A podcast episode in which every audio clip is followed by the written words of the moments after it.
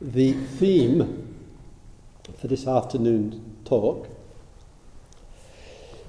is what do we make of this conventional world or reality? And before beginning, I would just like to, in a way, use as a small illustration a few points of information which a number of you won't know, and how sometimes we learn something and how it makes us a shift in our understanding and uh, appreciation through knowing.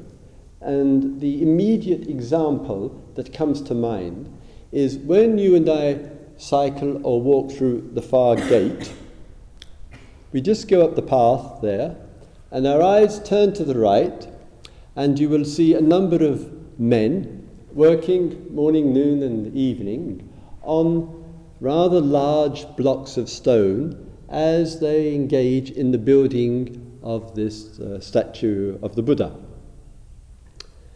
And I spoke with the abbot both a day or two ago uh, further about it for an update and have done so on previous times. The blocks of stone, as I recall, came from a, a mountain, some I think, I think maybe 18 miles, if I remember rightly, from uh, here. And altogether, if I've got my numbers correct, there are around 539 blocks of stone. And they were brought from a mountain which has used stone for spiritual uh, for statues and script and texts carved in, in the rock. And they were all brought here. And the abbot said to me that it would be much easier and much cheaper to simply bring in some high powered cutting equipment and do the conventional way of building a statue. Just cut, cut, cut, and then it's polished and refined. But instead, he wished to, as you can see, stay true to a very long history. And that long history is of men who start working on the rock, they learn the skills from their fathers. And what one has there is men who learn from their fathers, who learn from their fathers, going way back far more than a thousand years. One generation of uh, rock carvers, statue makers, to the next. And he brought them to the villages to work here to put this uh, statue together, which upon its completion will be 24 meters high. And last year, the group uh, very generously and kindly uh, gave, I think, $600 for between the teachers and the, the students as a contribution. And we bought two blocks of stone. And it works out that each block of stone, transport the worker to carve the block of stone and prepare a block, it worked out at around $300 per block of stone. and I, so I said to the abbot that we're buying a block of stone, we are, there's only one bit of the stone that I, um, the royal we, are interested in, and that's the lips. Because we're interested in what came out of the mouth, etc., rather than the other, what came out of other parts. And um, so the abbot, so we bought one lip, $300 for it? one lip and one lower. And this year, when we arrived, as you will see, the uh, abbot has completed the head, and it just fits together like an extraordinary jigsaw puzzle. And I said to the abbot, I said, I just find it extraordinary looking at these men that they've got no map, no plan, no measurements, no detail, da, da, da. They're just, and they're just chipping. And I can't comprehend how does it go from just chipping to a beautiful statue which every piece of rock which is cut all fits together and produces such a beautiful face? How does it go from point A, block of rough stone, to that without any obvious design plan, etc.? And I said, what happens if they're chipping away, you know, and all the subtlety of the chipping, and they chip and they make a mistake? They chip and they chip out a bit of the lip, or a bit of the eyeball chipped out. and they make a mistake. You said, well, if they make a mistake, of course, it does ruin the entire block of stone. I said, How many blocks of stone have been ruined out of the 539? He said, None. He said, They never make a mistake.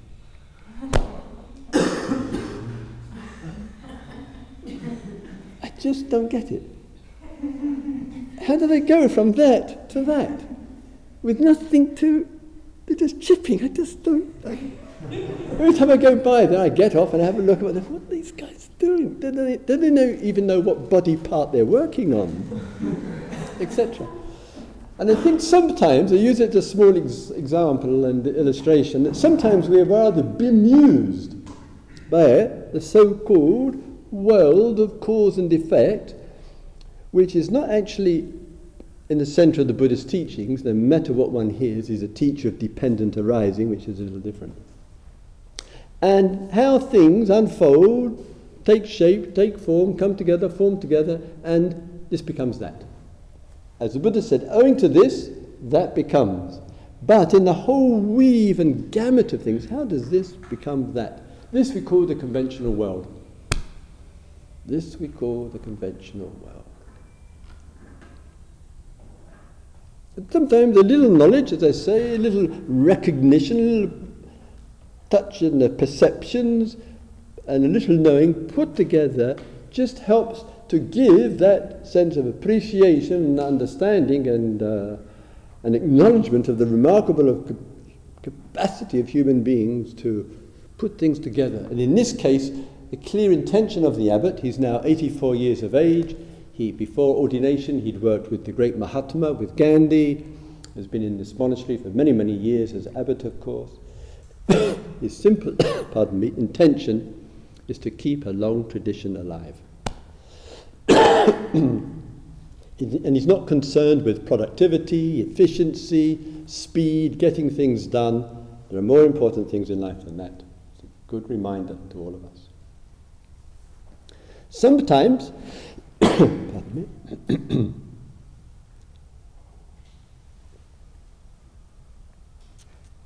in the looking, in the conventional, in the conventional way, in the conventional world, we see again and again and experience this sense and feeling and notion of I, of the self, of identity which arises. And with the identities which arise in our life, once the sense of identity has arisen, no matter what the identity is about, it virtually, nearly always, in some way or other, brings in the identity of somebody else. We have an identity I am called a teacher, so it brings in the student. I am called a father, so it brings in the daughter. I am called a grandfather, it brings in the grandson. I am called a friend, it brings in a friend. I am called a partner, it brings in the partner, etc. So the world, in the manifestation of identity, brings in identity. And through experiences, memory, thought, perceptions, views, and opinions, ideas, interpretation, and inference means the whole gamut of the inner life. The feeling of identity builds itself to be something, and once it's built, once this is built and named, it equally builds and names another. It has to. So the conventional world becomes a world full of similar and dissimilar identities, and it gains such a reality for us that once that's established, we talk, think, act, and behave as is that's the reality. That is living in the real world. Oh dear. Oh dear, what a mess. We actually think that, we talk that way. And once that happens, then the world of cause and effect must enter into it. It has to. I've got identity, I've got the sense of this is me, or this is you, this is me, this is where I was, this is me, this is where I'm going. So I bring in cause and effect.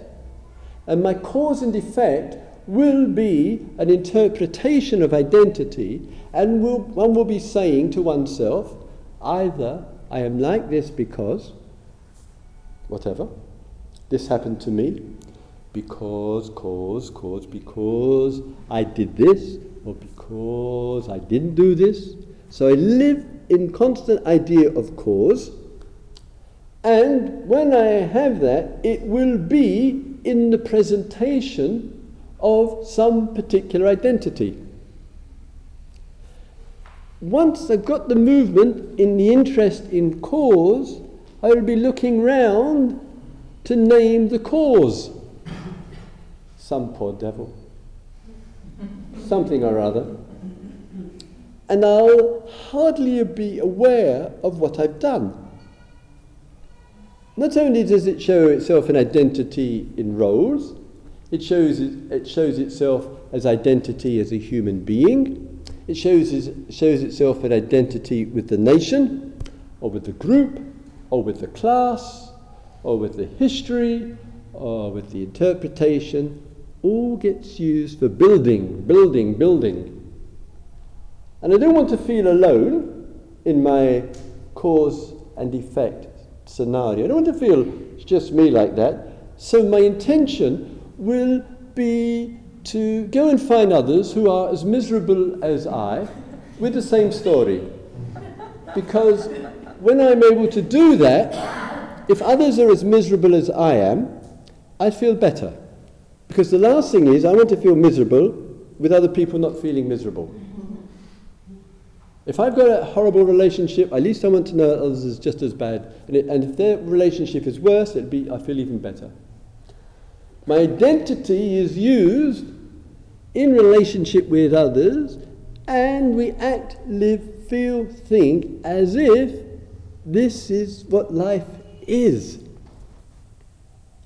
And if others are having a happy time and they're getting on well together and there's a good scenario in the conventional world of things, I would be asking myself, why is he, she, they, why are they happy? And, and they would say, Oh, I'm happy because I live in the here and now. I'm happy because I, um, my parents love me. I'm happy because I came to India. I'm happy because I left India. Uh, whatever it might be. So once again, I'm caught in the loop. And I think, th- therefore, if that made other people happy, what he or she did, it should make me happy. If I do the same thing that he or she did, then I'll do it, then I'll be like them, I'll be happy. Or if I repeat what they did, I'll be miserable. Why doesn't it work out like that? Why is it that we look at other people and, and they say, well, it's because I did this that I'm having such a good time because I did that, I'm having such a difficult time. That when you and I try to repeat it, our experience may be similar, dissimilar, or totally unrelated to somebody else's. I can't duplicate another person's experience. I can't just imitate him or her and imagine it would be the same for me. My cause and effect thinking is bizarre. I have a degree of confidence in it which has no relationship to events. One of the common ones, we touched upon it for a couple of minutes last night in the inquiry, and it's a popular one, and it's called parents. Bless them. And one says, Oh, owing to the difficulty with parents, I am like I am. Or owing to a better relationship with parents, I am like I am. Owing to no relationship with them, all the formulas we can use, I am like that I am. And the view therefore arises there is the cause and I am the effect. For better or worse, or not sure. Identity generating the identity. But parents are an effect of what? Parents. If we go along this line. So we can go back generations, generations, generations. Which one are we going to point the accusing finger? Is it this parents, known or unknown, grandparents, great grandparents, great great? Who's the one that's made me like I am? Once I look at the cause and effect, and if I say cause is an effect, none of it holds up as being substantial. Because we live in the conventional world of identity and projection of identity. Whoa. Put it another way there are no parents in this world, there are no children in this world, there are no friends, no lovers, no partners, no husbands, no old, young, sick. None, this is all an agreement. It's all what we've made of it. In the nature of things, this is not that the case. But the conventional world says, oh, it is, it is, it is. So we find ourselves constantly engaged in a kind of problem to resolve.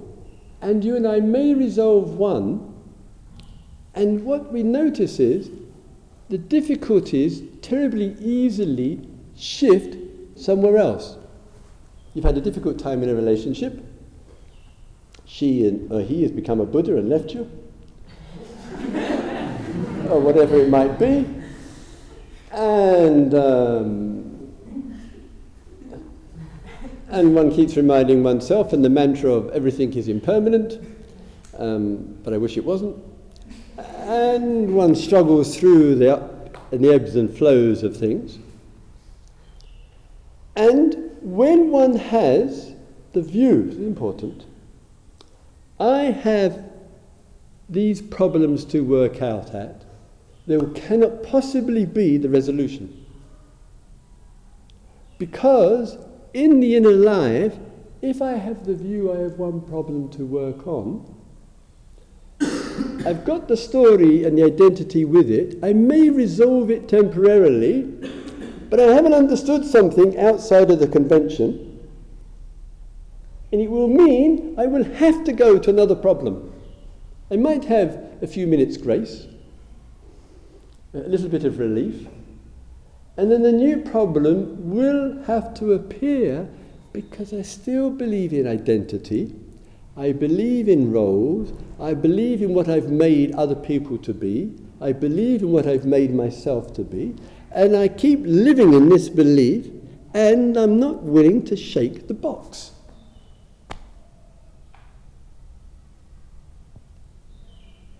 And if one you know, in the, in the um, lovely uh, teaching of the Buddha here, he says, I declare there are problems and I declare there's a resolution of them. I declare there's a problem, sorry, and I declare there's a resolution of it. What I mean by that, if I want to really release the being, instead of the view, I have all these problems in my life to work on, or I have one, two, three, or four, could it be it's one single issue? It is one single issue. And if I can challenge and explore the one single issue, I've explored them all simultaneously. Because it's the same movement that goes on. It's just that it only appears differently because I've got different people involved. It only appears differently because myself feels a bit different in one role than in the other, but it's all the same mess. What is, boil it all down, squeeze it all down. What is the issue? What is the issue that unifies, that holds up, that sustains all problems. And it's something about the self, desire, the desirer, and what is desired. It's all about that.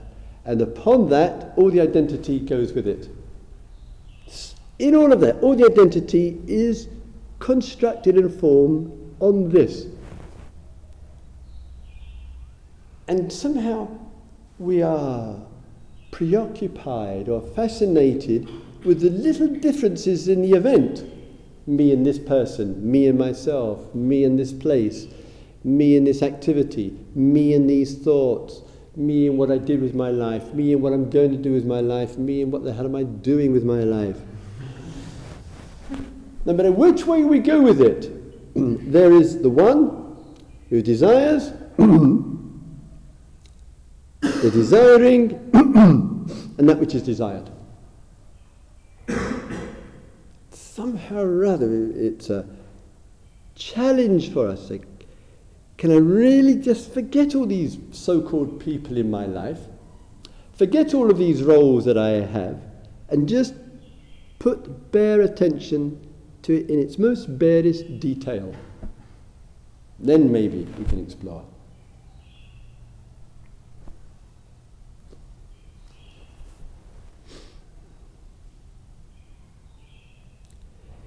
In the looking, in the exploration, in the, uh, uh, with ourselves, this phenomena called the human being wanting what does it spring from?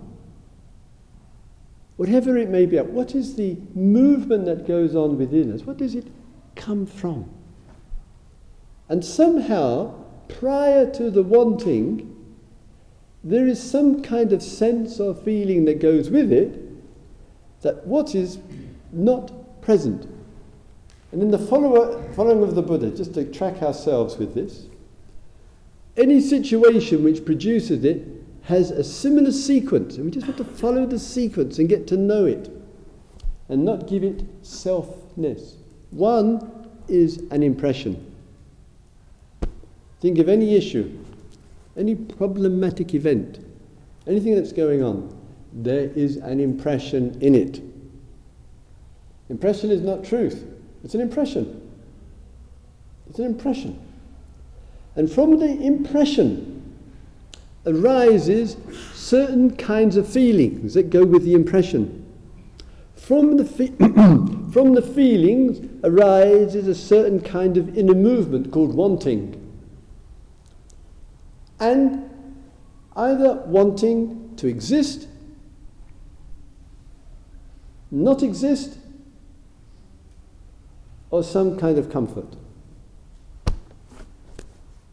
The wanting takes place, there's a move, there's a contact, there are feelings. Pleasant feelings give rise to a wanting for something, unpleasant feelings give rise maybe to the not wanting of something, and that movement towards something easier, comfortable, pleasurable. This movement of the I, contact, impressions, feelings, wanting, and taking up. All problematic life is through the identification with this movement. and we are so habitualized to it, we forget, oh, don't we pay a price? We forget to say, hey, look at this movement that's going on. Look at this impression, feelings, wanting, holding on to. Sometimes, in the movement of all of this, sometimes, often, this is who we end up as being. We are tied to the movement. If it is just the process and the movement which is going on, just impressions rolling through, what happens to identity? maybe the truth of the being is not in the self. not in the movement. You can't think, no, no human being with any issue unresolved can actually consider the ref- movement, sorry, consider the issue without impression, feeling, desire, and holding in it. There's not an issue in this world which is not tied up with this. Not an issue. So, though you and I might say, oh, life is so complex, oh, I have so many things on my mind, and I have so many things to resolve, and so much to do, and I don't know what to do. No, da, da, da, Impressions, feelings, wanting, holding. Sometimes, as some of you reported, the movement can be going on inside. We're talking uh, about that little sequence with others and with ourselves as though this is who I am. We can keep meditating on it. We can be, keep being told, oh, the cause for all of this is in the body. This is a popular mantra. And therefore, if I can get into the body more, it's all coming out of the body. Old stuff, old samskaras, old impressions, old formations, old karma, old this, old that, whatever. However, how did it get to the body? If this is a cause called the body, it also has to be an effect. How did it get here? How did this strange phenomena of body get to be like it is? And once again, I'm back in a problematic area because I keep going cause, effect, cause, effect, cause, effect. I can't find the beginning to it. It's like trying to find the beginning of a circle. Where the hell is it? So if I can let go of cause effect thinking. Let's not blame anybody for anything about anything. Anything. Once one enters into blame, one says he or she is the cause. Can't be seen clearly. Cannot, no chance of seeing clearly if one's using the finger to point and make blame. There's no truth in cause. Because the simple actuality, to repeat the voice a little bit, the cause is also the effect. The cause didn't start off clean. The cause, whatever, whatever I use the parents as the example, is the effect of previous situations and circumstances. If we see this clearly, it's not that we have to work out our anger, work out our negativity, work out our blame. We just see it's a lie. Not about being a pure person. It's not about, oh, getting rid of all of one's impurities. It's not about overcoming evil, doing good, and purifying the mind. This is, this is pre beginners practice. It's not even kindergarten practice. The reason we don't throw blame out onto don't enter into this reactive state onto, because each time we do, we're making a cause. We can do it to ourselves, we can blame ourselves, give ourselves a hard time and say, I am, I am, I am the cause of my own misery. That's a hugely egotistical statement to make. One actually thinks the self can say, oh, wake up in the morning and say, I'm going to give myself such a miserable day you can't believe. So pointing out and blaming, finding cause, we don't do it, we don't end it, as I say, to get rid of the negativity, to be a pure, nice, good Buddhist, and all that boring stuff. Do it because it's false.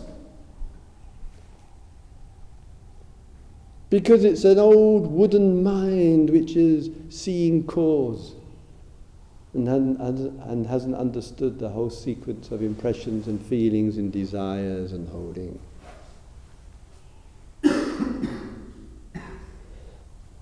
and so once that questioning of impressions, the dumping of impressions, whether the negative type is one form, obviously, and the other, of course, is the boosting up, the celebrity culture, whether spiritual or sports stars or all the other emptinesses that are around. That all of that building up also is to give cause to something. Oh, what an incredible person this is. This, this person changed my life. Oh, come on. It's once again seeing cause and pinning it out there and believing in that. Blind to this cause is the effect of. We can't find the cause effect word.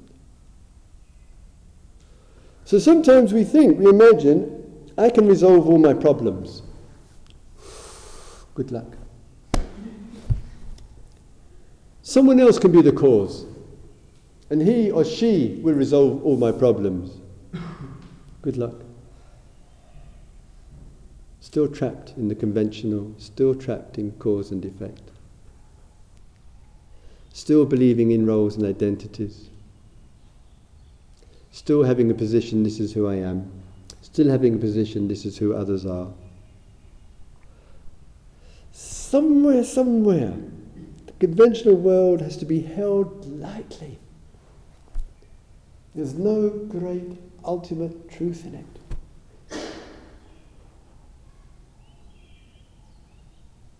The very fact that one's identity is so contingent, is so ephemeral. And I could sit here and say to you, this is Christopher, the teacher Waller, teaching. and someone could just get up and start singing and dancing. And all of our attention, including mine, would go to this person singing and dancing. And it would take just a matter of a few seconds. And my whole identity is gone that I so carefully cultivated for 40 minutes just been wiped away. Nobody's interested in the teacher more. He's dead. There's somebody dancing. It's much better. They might even be hugging. That would be even be better, according to some people. And so one's role is just gone, just vanished. But even in the moment, the so called role had no substance to it. Even in the action and in the activity of the talking, it has no substance. Where is it? Is any little bit of this body that shows it? You know, is it, is it the dirty shirt or the unwashed feet or uh, sitting up here on, on the throne, the place with the view? Does it, does it show anything? So even the role itself, it's so conventional that actually it's unreal. It's got no substance to it. And yet, all the problems of life, as we talked in the inquiry yesterday evening, are tied up with the idea of the subject and the object and the event that goes on between the two. When I really use the one thing that I've got, really bring attention to it, I can't even find it. I can't find the teacher. If I can't find the teacher who's sitting here, what hope has anybody else got? I have to rely on an imagination. I have to rely on an impression. But when I really put attention, I can't see anything substantial to call the teacher. And if there's no teacher, there's no student. And if there's no student, there's no teacher. It just disappeared. And if it disappeared, there's no problem. If it's like this, there's no problem with parents and children, with lovers and partners, with friends, with strangers, and uh, contacts with other people. There is no problem. Unless I carry an impression upon which I build. But the impression is not the truth. Not the truth. How could it be? There's no evidence for it. Wow, nice. Out of the box.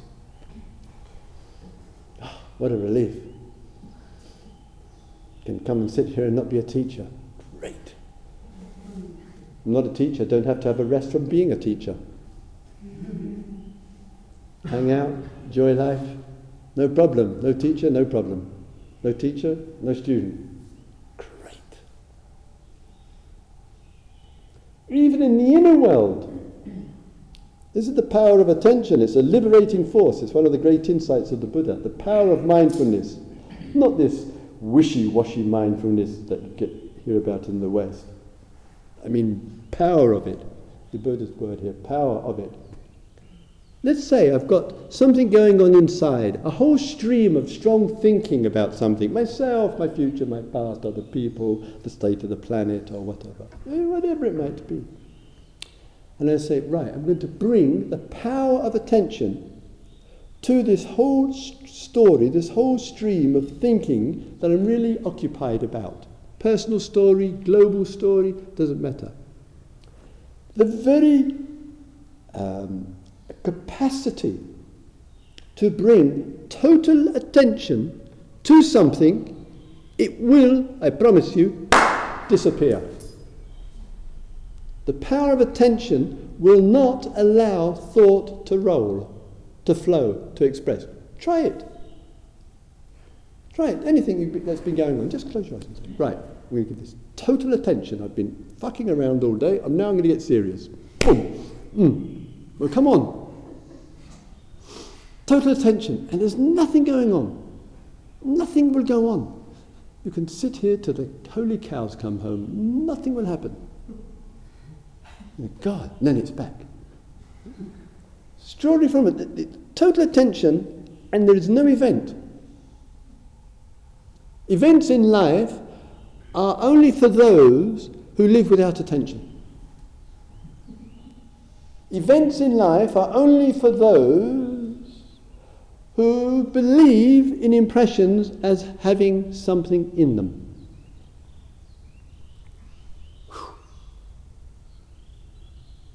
It's just the conventional, just everyday human talk, just everyday human experience.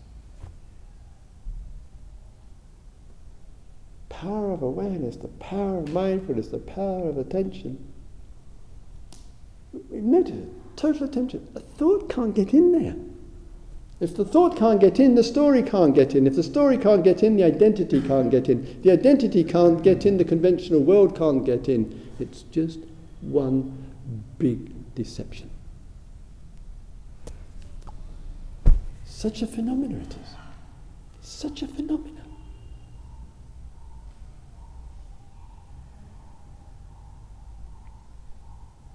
And if it's understood, doesn't mean to say one doesn't talk the language of, oh, I am here, and I've got my mummy and daddy, and I'm a teacher, and I'm a lover, and I've got a kid, and da da da.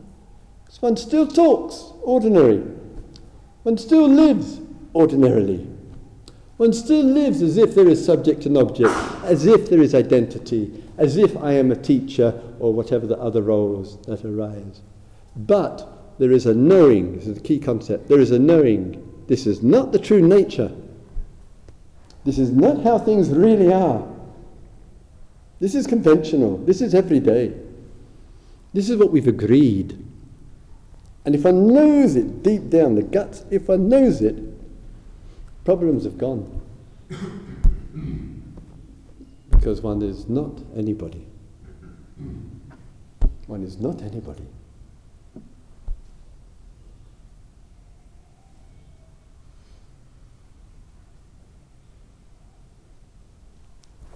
This only has to be seen clearly once.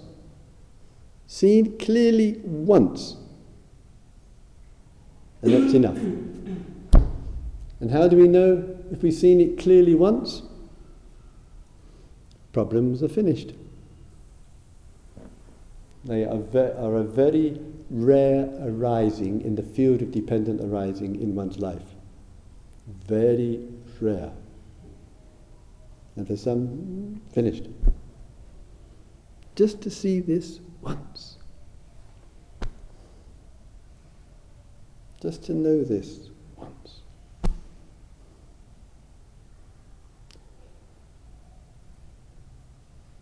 May all beings live with the power of mindfulness. May all beings see in the conventions of things. May all beings realize a liberating knowing. Okay, let's have a couple of quiet minutes, please.